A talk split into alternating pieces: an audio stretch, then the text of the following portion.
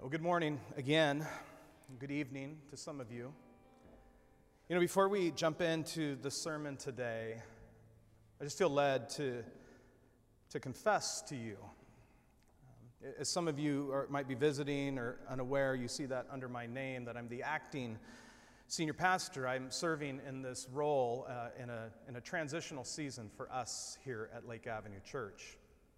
And in the years leading up to this transition, there were so many things uh, that I thought about, um, that we processed, uh, my wife and me, asking ourselves do, do we really feel called to lead Lake Avenue Church in a, in a, in a, in a time where we have a, an election?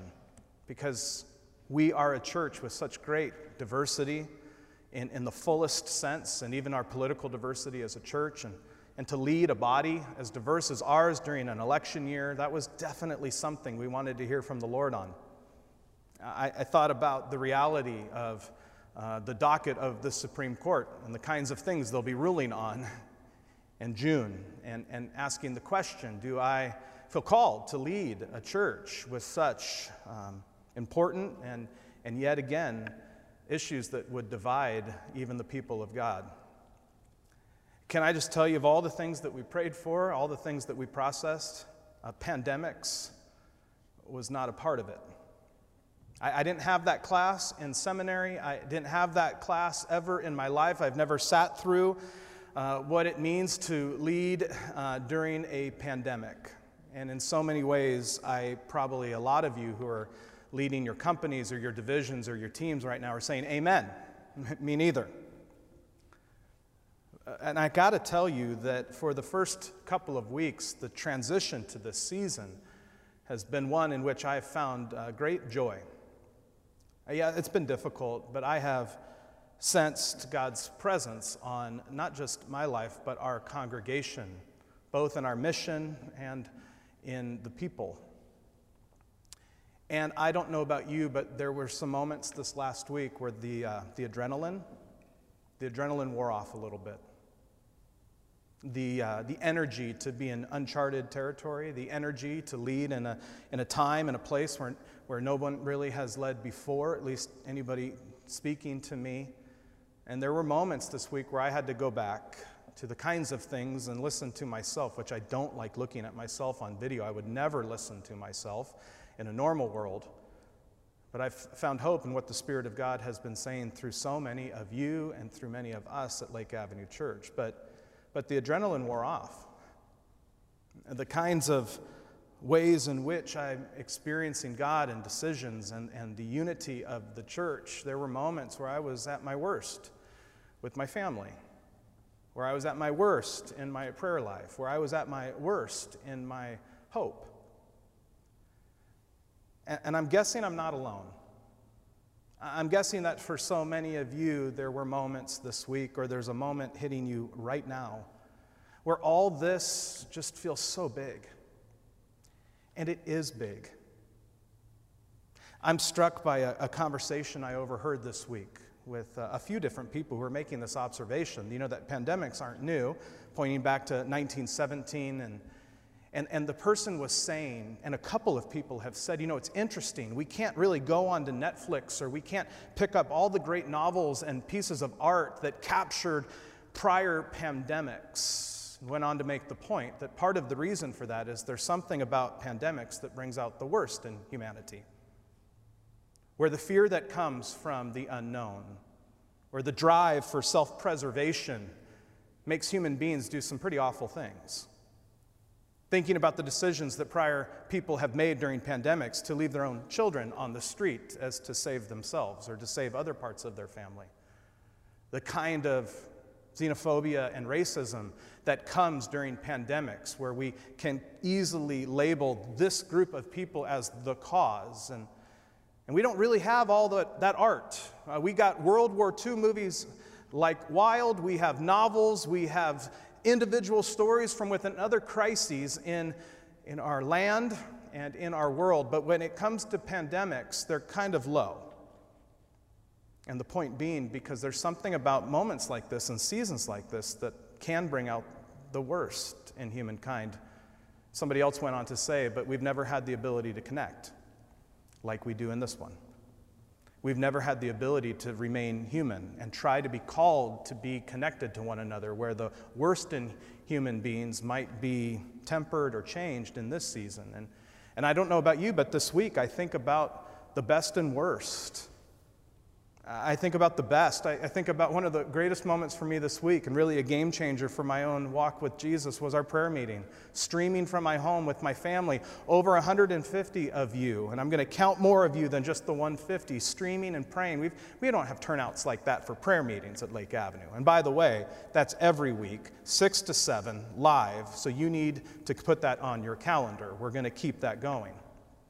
I think about the best of a family in our church, two families. The Panzerini family, many of you know, they're some of the most generous people we've ever met. And, and I got dropped at my door the, the best red sauce and Parmesan cheese you can have.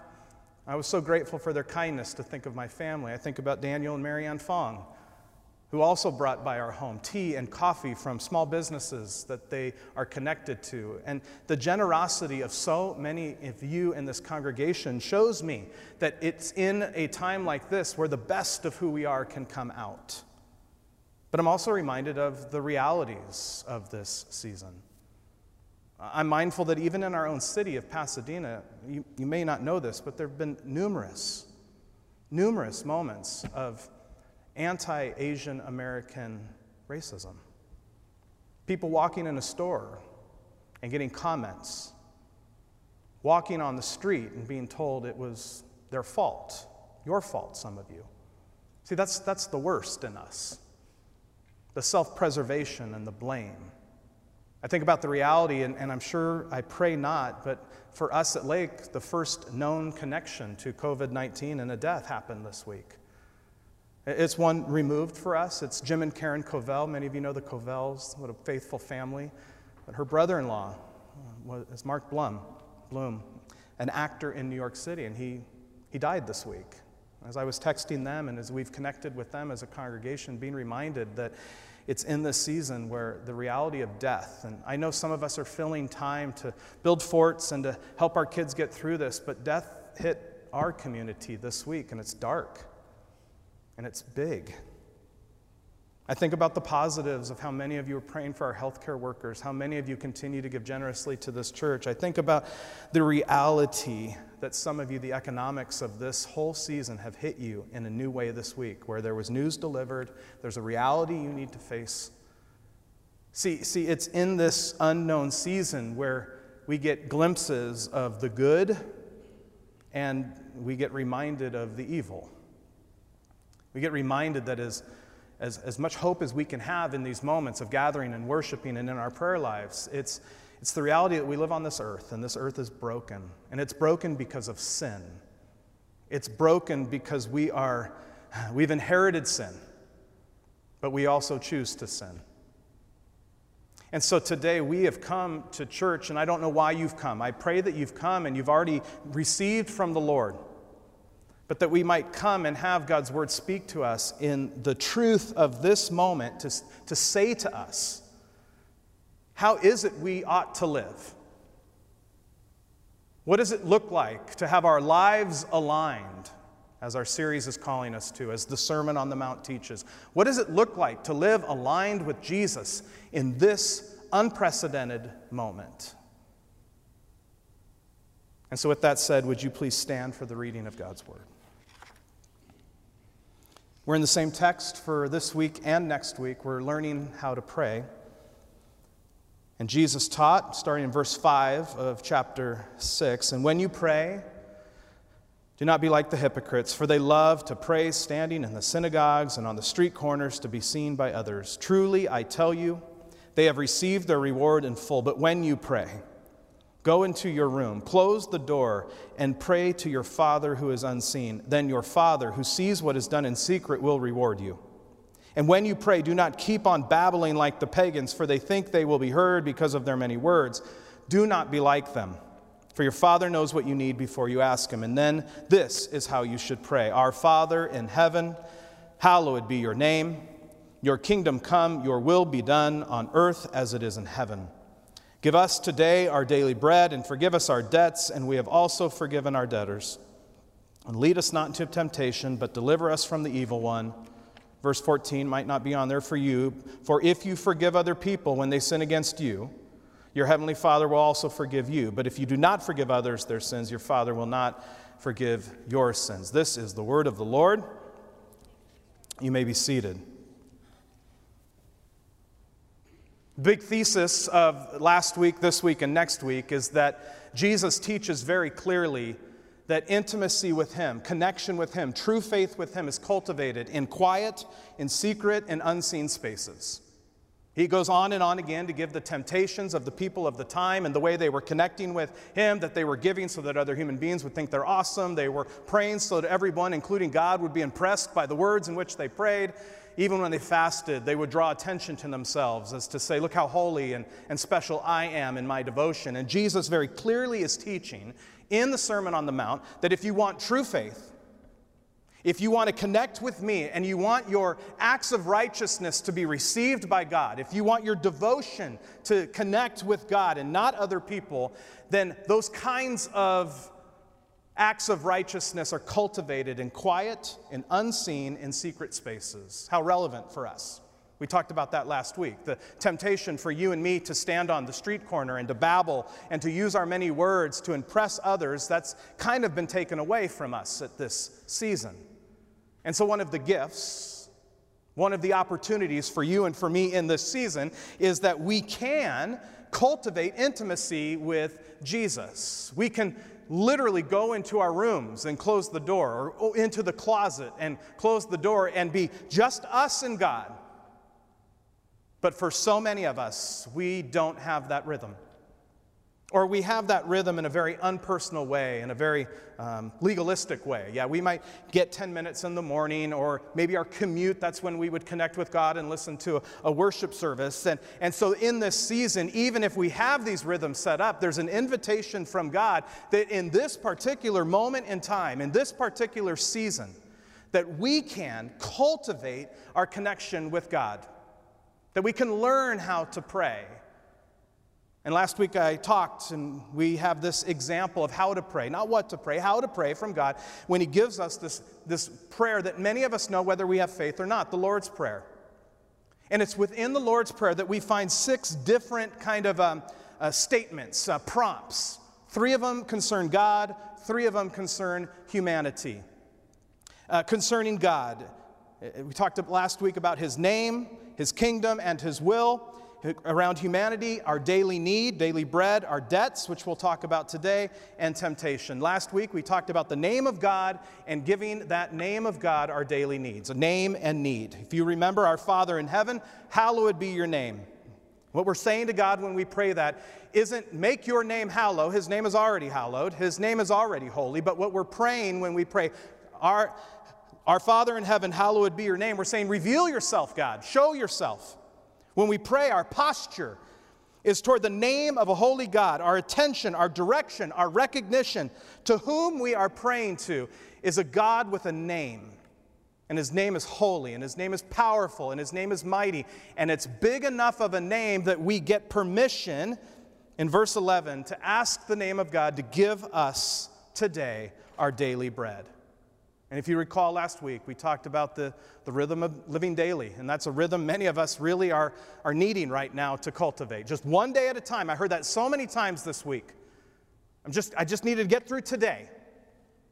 So when we come to God and we pray in His name and then ask for our daily need, it's interesting that the scripture calls us not just to pray for the day, but not just to pray for ourselves. It's us and our daily need. And that was an encouragement I think the Bible gave us last week, is that as we pray this next week, to not only pray for our need, but to pray for our need, our collective need. So last week, the name and the need, and this week we're going to talk about the kingdom and conflict. The posture that we want to take in our prayer when we, when we pray, Your kingdom come, what does that mean? And the, the posture that we take when we say, Forgive us our debts as we forgive our debtors, that petition, what does that mean? That's where we're heading in just for a moment today. And here's why it matters. Let me connect some dots. Because whether you recognize it or not, there are a couple of kingdoms at play in our life and in this world. There is the kingdom of God, which we'll learn about in a moment, and then there's the kingdoms and kingdom of this world. And I think these moments where we experience life as it should be lived, life to the full as Jesus promises, life as, as the, it's consistent with the way that Jesus calls us to live, these are the moments where we taste and feel and sense the kingdom of God in this world. And then there's these other moments, right? The moments we've talked about, the moments of racism, the moments of self preservation, the moments of, of hoarding. The, the moments we know down in our soul aren't the way of living that God has called us to. And it's in these moments where the kingdom of the world, the kingdom of myself, the kingdom that is opposite of the kingdom of God plays in this world. And so when we pray, Your kingdom come, what we are declaring is we're not asking God to start a, his kingdom. It's not a prayer uh, to, for, for the kingdom to, to, to begin. It's really a prayer asking God to make his kingdom more dominant in this world. It, it, to pray that it would be in your kingdom come, that the kingdoms of this world, the kingdom of myself, the kingdom that is in opposition to your kingdom, God, that that kingdom would take over the kingdoms of the world. So when we pray for God's kingdom to come, we are praying for God to rule and to reign. Now, we don't have kingdoms in the United States, so it's hard for us to connect to the, the monarchy language, but really, it shouldn't be because all of you watch, you know, BBC all the time and you're fascinated with the king and queen and prince and princesses. I mean, the, the king, the kingdom. It, it, what, what is essential about this when we understand God's kingdom is we're talking about God's rule. We're talking about his reign, his saving reign, that the, the way and the power of God, the way that God has set up his world to live, that that way, that kingdom is what we are praying for to show up more dominantly. Now, there's some, there's some things that get in the way from us understanding God's kingdom. And part of it is many of us have grown up with a, with a faith that, that, that uses kingdom and heaven as synonyms. I mean, honestly, when I came to faith, uh, what was presented to me, and it's very true, is, is that I wanted to give my life to Jesus because if I was to die, I wanted to be in heaven after life on this earth. And for so many of us, our understanding that, that the real party begins once we leave earth. The, the, the real heaven party starts once we depart from earth. It kind of minimizes life on earth, and it says that the afterlife of heaven, that's where the kingdom begins. It's just not the teaching of the Bible. I mean, Jesus speaks about the kingdom over a hundred times. In fact, in Acts chapter 1, we were just in this series in the fall. What, one of the things we know is that Jesus returns and he's with his disciples, his apostles at this point, and he spent extra time teaching them. And it says specifically that after his suffering, he presented himself to them and he gave many convincing proofs that he was alive, Jesus to his apostles. He appeared to them over a period of 40 days and he spoke about the kingdom of God. And when Jesus taught and he spoke about the kingdom of God, what he was not saying was that just minimize your existence on earth, endure it, get through it, and when you die, the kingdom of God begins. That, that's really not an understanding of the kingdom of God. The kingdom of God is a broad and huge topic. I have an impossible task to do this in a few moments for you, but what I want you to understand is that when we speak about the kingdom of God, we are talking about God's rule, and we're talking about God's reign, and the, even the Lord's Prayer will say, on earth as it is in heaven. So, yes, there's an amazing party. The kingdom of God is something that we can begin to experience a little bit on this earth, and in its fullness, when God returns and when we're made whole and right, and when it's all said and done, it will be in its fullness. But even Jesus in his teachings, in Luke chapter 9, 27, after he's taught his disciples that he's going to die on a cross, he's going to be raised from the dead, he's going to be rejected, and he says to them this kind of throwaway line that if we don't really look at it, it can escape us. And he says, Truly I tell you, some who are standing here, some who are standing here, will not taste death before they see the kingdom of God. So, if the kingdom of God is God's reign and his rule and his way of living and his dominance and his, his ethics and his everything about what God says, this is who I am and this is how we are to live, if that is the kingdom of God, what we know is that we will not experience in its fullness while we on earth. We will one day when it's all said and done, but it is actually a kingdom that we can touch that we can see, that we can feel, that we can experience in this earth. It's not something that begins once we die. See, God's rule and reign, when all things have been right, when all things are becoming right, this is when we taste the kingdom. So when you have someone come up to you and give you a, a piece of generosity, and you receive the best of someone, when, when you are in a time of prayer and you, you sense the love that God has for you and for others, when you make a decision to obey what the Holy Spirit is doing in your life, and that feeling, that, that sense of obedience, that's a taste, I believe, of the kingdom of God. Theologians talk about the kingdom of God being this already but not yet reality this kind of partial reality that we can experience in life, but it won't be in its fullness until, until God comes back and rules and reigns the way He promises in the scripture. Uh, the kingdom of God is always contrast against the kingdom of, of man. And the kingdom of, of man, the kingdom of the world, the kingdom of Satan, these are these what, what, what rules and reigns in this area are sin, our death, are our enemy, the flesh, the world, and the devil. And so you and I live in, a, in this not yet world, this not yet where the kingdom of God isn't something that we get to fully experience in all of its fullness all the time. And so when Jesus instructs us to pray, Your kingdom come, what we are saying is more of this, more of, more of all the all the justice of you, God, more of all what's right in this world, more of all of your ways, more of all of your kingdom. Take over more so that we, yes, we're in a not yet world, but we want more. So when Jesus teaches us to pray and he says, Your kingdom come, what we, he is asking us to pray is to be reminded, one, of our primary citizenship, and to be reminded of the battle that you and I are in. And that there are going to be moments where we taste the goodness and justice of God in this world through one another and through God's creative ways that he does his work. But there's also going to be moments where we taste and are tempted and we succumb to the kingdoms of ourselves, the kingdoms of this world, the kingdom of the devil. And so, in real time, let me be very clear. See, in God's kingdom, there's no sickness, there's no death. This virus and its impact is, a, is an effect of the kingdom of this world, the kingdom of man. Because in God's kingdom, there's none of that. See, in, in, God's kingdom, there's no racism. In the kingdom of the world, there's racism. And our job isn't just to call those two things out, but to declare from one perspective to the other that there's more in this life than just the kingdoms of this world. That the, when we pray, Your kingdom come, we're asking God to show up in profound ways, to, to, to show more, to reveal more of Himself, to come with dominance in this world. Because when God's kingdom comes into its fullness, the things that are wrong in this world will no longer be wrong, they'll be made right.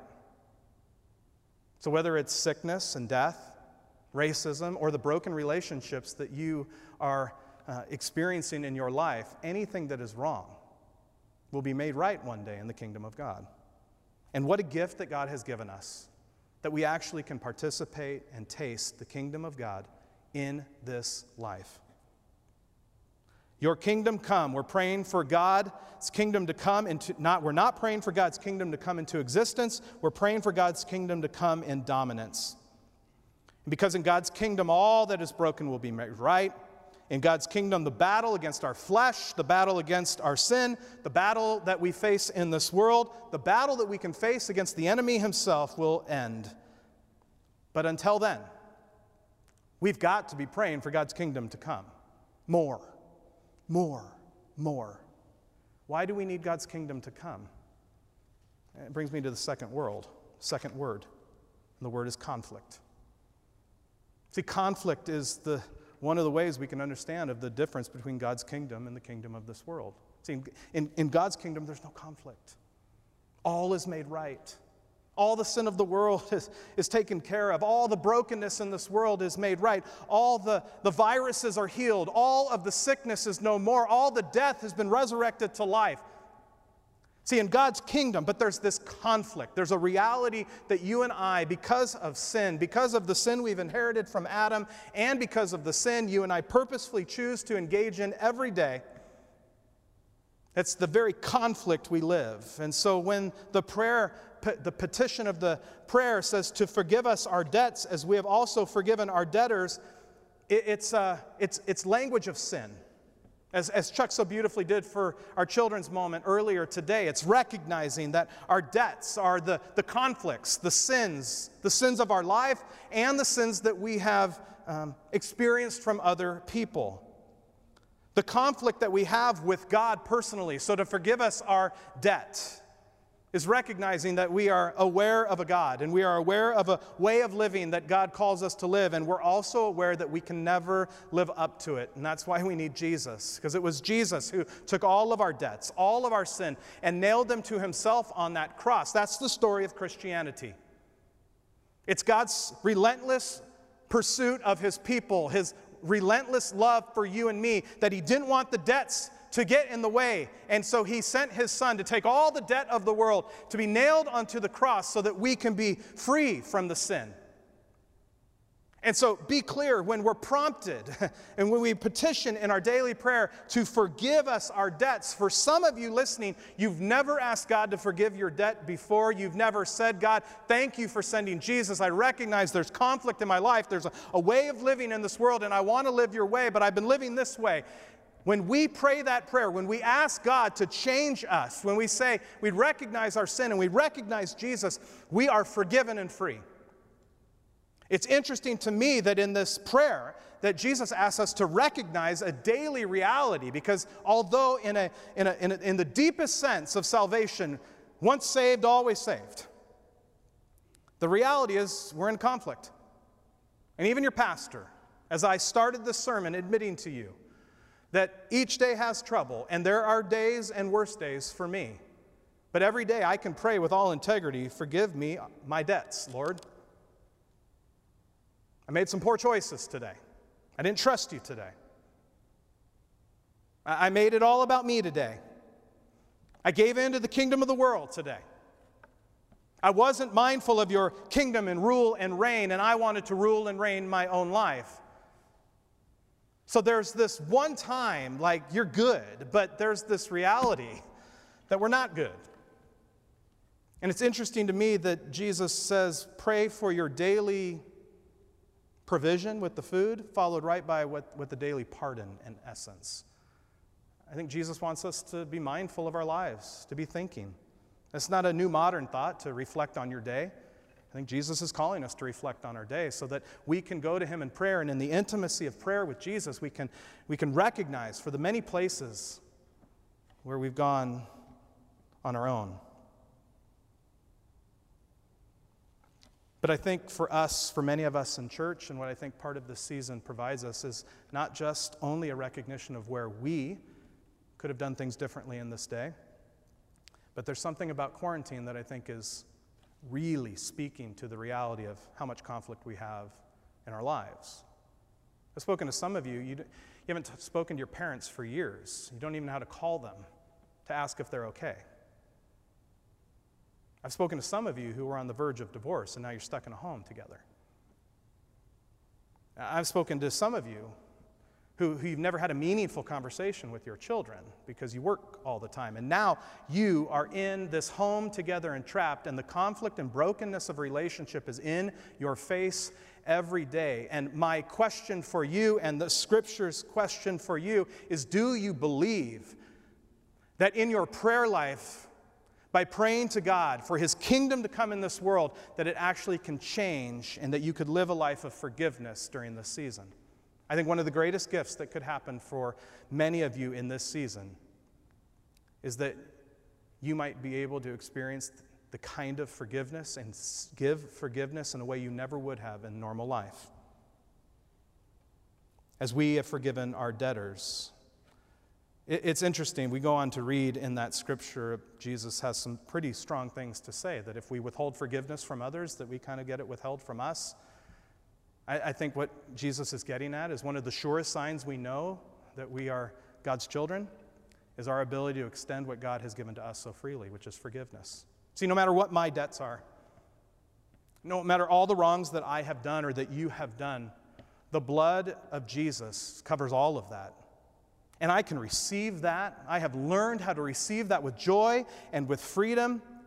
But the evidence of me really following Jesus might show up in my ability to extend that kind of forgiveness to someone else. Why is it that I, we can receive so easily from God his forgiveness and yet have such a hard time extending forgiveness to one another? Colossians 3:13 very clear, forgive as the Lord forgave you. Our ability to forgive others is one of the most clearest signs that we understand our own forgiveness from God. In one way, it's proof. The unforgiving might be unforgiven if you read this scripture. It seems to be the kind of thing Jesus is speaking about. See, what does it mean to forgive, though? This is very complicated, but it's really not. It just means not holding a grudge, releasing some resentment, moving towards making things right. Reconciliation requires two people. I think forgiveness just requires one. Have you ever been a part of that? I, I, a couple of years ago, I had a conversation with a friend, and I recognized in the conversation that I could own some things I have done wrong. So I gathered time with this person and I apologized for the things that I have done wrong, things I would do differently. I'm grateful that in that conversation the person received it. I didn't get anything back in that moment of what they had done, but I walked away free because forgiveness brings freedom. It brings freedom in our walk with Jesus, and it brings freedom in our own lives when we can extend forgiveness to someone else. But let me be clear forgiveness is not easy. Sometimes forgiveness takes time. Forgiveness is a process. Forgiveness doesn't minimize the pain. Forgiveness needs some level of self awareness. But I, I, wonder, I wonder this. I wonder, just wonder, Lake Avenue Church, that is this a season in which forgiveness might be the very thing God is asking you to do. I, I don't know what that looks like. It could mean writing some letters to people this week or emails. It could be as quickly as sending a text. Hey, three weeks ago, I'm sorry. Could have done that differently. Or even in your own spirit, releasing the pain of what is so present in your life from relationship. See, when we are part of the kingdom of God and we start living in the way that God reigns and He rules, we have a God of forgiveness. He's forgiven us. And one of the evidences that we are living in the kingdom of God on this earth until all is made right one day is our ability to forgive, our ability to, to, to seek right relationship. I can't do that on my own. You can't do that on your own. That's why we need prayer, because it's only in the intimacy of relationship with God where I get God's perspective. And I think God's inviting all of us to shut the door this week, to pray that His kingdom would come in our own lives, to remind ourselves of the forgiveness, the daily forgiveness we, we need and we receive from God, and to start living the kind of generously forgiving lives to others and even the others in your own home. I, I, I, know this, I believe this with all my heart. What's going to come out of this time in two years, we're going to have testimonies of people going, We were on the cusp of divorce. But then that quarantine. And we had to work it out. We had to extend forgiveness to one another. We had to cultivate a different kind of intimacy with God and a different kind of intimacy with one another. And it was through that season that we would never choose in which we experienced the kingdom, the rightness, the goodness of God's rule and reign in this world. Lake Avenue Church, I just want you to ponder a couple of things this week. One, when it comes to the kingdom, where is your primary citizenship? Where do you find your, your identity? Where do you get your marching orders? Where do you find the ethics and the goodness of how you to live day in and day out? Where do you find your sense of purpose, your values, your sense of right and wrong, the things that, that ramp you up, that get you energized? Are they the things of God's kingdom? Or are they things of the kingdom of the earth, the kingdom of yourself? The kingdom of God. Recognize that. Because it's all too easy for us. The headlines that we're following, the realities of some of this, can place the kingdom of God far away, and it can feel like we just have to survive and self preserve and, and live within the kingdom of this earth all on our own. When it comes to conflict, forgiving the debts, those who have debts against you, is it possible that part of what Jesus is inviting you into this season is a new level of forgiveness? For your marriage, for your friends, for your family, for your former friends? What would it look like to pray that with Jesus this week? Bring the light, Lord. Who is it that I should reach out to, to connect with, who because of conflict we don't? I've shared this story many times. I miss my grandmother. Her name was Lorraine Madison. She was feisty, she was wonderful. My cousin just had a baby and, and named their baby after her. And I didn't see her that often. She lived up in Farmington, California. But when I did see her, one of my favorite parts about her is no matter what I did, she would be really quick to point out that I was a Matisich. so I remember walking. She goes, You walk like a Matisich.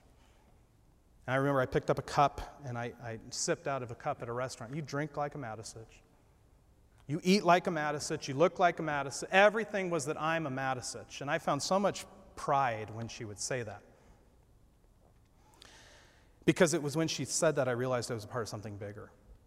That I was a part of a tribe that maybe I didn't know fully because of geography, but there was something about the way I was that reminded her of the people we are. Lake Avenue Church, you are a child of God. I pray that's true. The way you forgive says I'm a child of God. The way you pray says I'm a child of God. The way you spend time building up and recognizing the kingdom of God in this world says I'm a child of God. When we can pray and we can be in the scripture and we can come to God for His way of living, when we can come to Him and ask for His kingdom to come, when we come to Him and live His forgiveness out with one another, what we are saying is, I'm part of this family. I'm part of this tribe. And I pray this week that for one another, virtually in your home, that you would remind one another in those moments of obedience, in those moments of living the way God's called us to live, that we would be a church that reminds one another you are acting like God's child right now. You are part of His kingdom. This is bigger than you.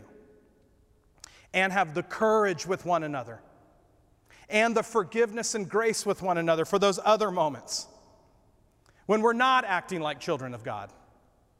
When we've said something we shouldn't have said the way we say it, the, when, we, when we've accused somebody of something, when we've labeled somebody, when we've done something opposite of the way that God lives in this world, that we would have the courage to say, hey, you're not acting like a child of God. Lake Avenue Church, the greatest opportunity for us to bring the name of Jesus into this world in this particular season is our ability to recognize what it looks like to be a child of God in this season and our ability to extend forgiveness to ourselves and one another for when we're not, so that we can proclaim the full gospel to this world.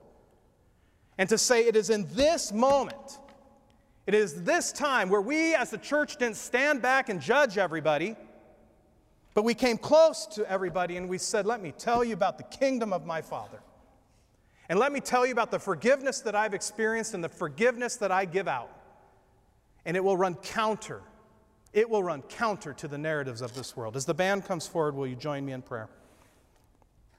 God, I believe that in this moment, that there are some listening who have never recognized your rule and reign in this world. They've never seen the reality of the kingdom of God. All they know is the kingdom of self and the kingdom of this earth, and it has worn them down, and there is no hope. And I pray today, Father, for whoever those, this person is or these people are, that today they would say to you, Father, I want to be a part of your family.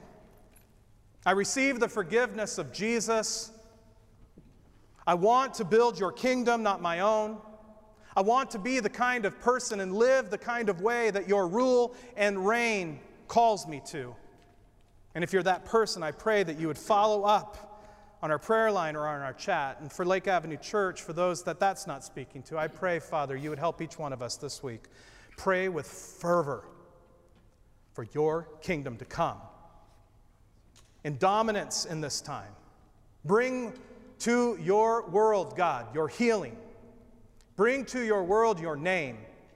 Bring to your world your ways. Bring to your world us, your people, so that we can scream out through the internet, we can scream out through our letters, we can scream out through the phone where our hope comes from, that we might live in the kind of freedom that is only found in the forgiveness of Jesus. Thank you, Lord, that we can live without conflict and that you extend your forgiveness to us. Help us be a forgiving kind of people. Amen.